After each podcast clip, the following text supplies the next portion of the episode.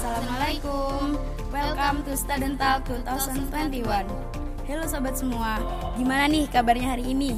Semoga hati yang patah lekas pulih Dan perasaan yang hancur lekas kembali Jangan lupa bahagia Karena nafas hari ini udah cukup bikin bahagia bukan?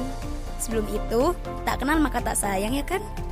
Hai, namaku Alaida Esa Biasa dipanggil Esa Yang artinya satu Satu-satunya milik dia Ya, dan halo, namaku Jenny Eka, biasa dipanggil Jenny but not Jenny Blackpink. Kami dari perwakilan 10 MIPA 2. Cukup sederhana perkenalan kami pada kali ini, karena soal humoris dan romantis adalah sesuatu yang tidak disengaja, dan kami hanya ingin jadi apa adanya. Pada kali ini, kami akan sedikit berbagi ulasan tentang buku yang telah kami baca. Buku yang berjudul Duduk Dulu Jangan Lupa Jadi Manusia ditulis oleh Syahid Muhammad, diterbitkan oleh Guardian Media Tama pada tahun 2021 di Yogyakarta. Dengan nomor ISBN 978-602-208-1944 pada cetakan kedua dengan tebal halaman 236 halaman dan dibanderol dengan harga Rp83.000. Dilihat dari covernya, buku ini memiliki perpaduan dua warna yang unik dan menarik, serta terdapat sketsa lucu pada bagian depan cover yang dapat menarik perhatian halayak yang melihatnya. Setelah saya membaca buku yang berjudul Duduk Dulu Jangan Lupa Jadi Manusia, saya sempat bingung dan mungkin bertanya-tanya, apa sebenarnya maksud yang terkandung di dalamnya. Salah satu buku karangan Syahid Muhammad yang bertemakan self-improvement sempat hangat dan ramai di dunia maya. Setelah saya mendalami buku ini, banyak terdapat sikap-sikap yang selama ini saya cari atau sedang saya alami. Kesan itulah yang akan saya bagikan sedikit kepada kalian. Let's go! Pada masa sekarang, kerap saya temui manusia yang tidak percaya diri karena memiliki banyak kekurangan dan sering memaksakan diri untuk terlihat sempurna di mata orang lain. Tidak akan ada di antara kita yang mau jika terlihat banyak kekurangan, bukan? Padahal kita tidak harus terlihat sempurna karena sejatinya tidak akan ada kesempurnaan kecuali yang maha kuasa. Tidak semua bisa kita lakukan dengan paksaan. Satu raga tidak bisa penuhi semua harapan meski datang dari satu raga juga. Terkadang kita hanya butuh pendengar yang baik untuk meringankan isi kepala. Kita tidak meminta mereka untuk membantu karena dengan menjadi pendengar yang baik sudah lebih dari kata cukup. Dorongan orang sekitar juga sangat diperlukan. Kita boleh jatuh berkali-kali, tapi jangan lupa untuk bangkit, sebab hidup tidak akan berubah jika tidak dimulai dari diri sendiri. Tanpa kita sadari, semua yang membuat kita tidak nyaman atas diri sendiri dapat membuat kita jadi orang yang terus membaikkan diri, lalu membaikkan sekitar.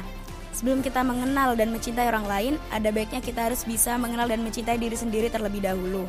Karena sikap itu yang sangat dibutuhkan ketika kita sudah hidup di mana-mana omongan baik maupun buruk tentang kita, dan tuntutan-tuntutan yang harus benar-benar kita jalani demi lingkungan sekitar, terkadang membuat kita lelah. Kamu adalah kamu yang tidak akan pernah sama dengan orang lain. Kelebihan dan kekurangan akan menjadi ciri khas dalam diri sendiri. Banyak kita temui bahwa kecemasan dan kekhawatiran kerap muncul karena adanya kegagalan. Kegagalan menjadi sebab utama manusia mudah menyerah dan takut untuk mencoba. Di luar sana, orang sekitar hanya memandang hasil, bukan perjuangan. Padahal mereka tidak akan pernah tahu bagaimana jatuh bangun dan gagal dalam perjuangan kita. Sulitnya menanamkan mindset pada diri bahwa kegagalan bukanlah akhir dari perjuangan, melainkan awal dari sebuah kegemilangan. Terima apa yang tidak bisa kita usahakan saat ini. Ingat, mereka yang sudah terbiasa dan nyaman pada dirinya sendiri tidak akan terganggu oleh suara orang lain. Buku ini recommended untuk remaja zaman sekarang yang mungkin masih sulit untuk menerima diri sendiri, bahkan ingin terus terlihat sempurna di mata semua orang. Terlebih orang yang mungkin kita cintai. Bener gak? Bener dong, masa salah? Yang sukanya masih insecure, boleh nih baca buku ini. Cantik bukan hanya soal fisik, penampilan, dan fashion, tapi terletak pada sifat dan isi hati. Remaja yang mempunyai wawasan yang luas tidak akan menilai orang hanya dari penampilan, melainkan perilaku dan perkataan. Saya bahkan merekomendasikan buku ini untuk orang-orang yang hidupnya terbilang baik-baik saja. Tetap semangat menjalani lika-liku kehidupan dan menjadi sosok yang bijak serta keluarlah dari zona nyaman yang menjebak. Buku ini memiliki banyak kelebihan di antaranya yaitu menuangkan sikap-sikap yang kita butuhkan pada masa seperti ini dan membantu kita untuk lebih mengenal dan menerima diri sendiri lebih dalam.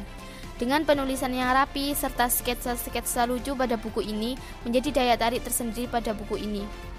Di samping banyaknya kelebihan, buku ini memiliki beberapa kekurangan yang salah satunya yaitu terdapat subbab yang sedikit rumit untuk dipahami dan beberapa gaya bahasa yang sulit dicerna. Mungkin cukup sekian yang bisa kami sampaikan, sedikit semoga bermanfaat.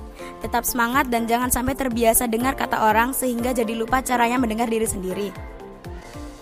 Semoga lain kali bisa jumpa kami lagi. Thank you for attention. See you next letter and bye bye.